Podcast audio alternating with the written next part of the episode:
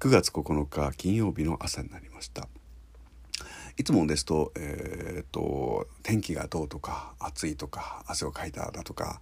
えーと、朝顔が咲いただとかそういったお話をまずするんですけれども、えー、今朝はいつもよりも2時間ほど寝坊してしまったせいで、えー、そういった情報が今頭の中にありません、えー、急いで今日の支度をして、えー、いやできたできたと言って外を見て、え今日は雨が降らなそうかもなっていうところを把握したところまでです。え実は昨日もいつものように、え録音を進めたり、えあと来週の9月16日のライブのリハーサルを行ったりしていました毎月、えー、1回金曜日を任せられていろいろなゲストをお招きしてライブをやってきたんですけれども、えー、これほど、えー、ゲストの方と一緒に時間を、えー、準備の時間を過ごしたことは多分ないと思います、えー、その内容については来週お楽しみいただければと思います。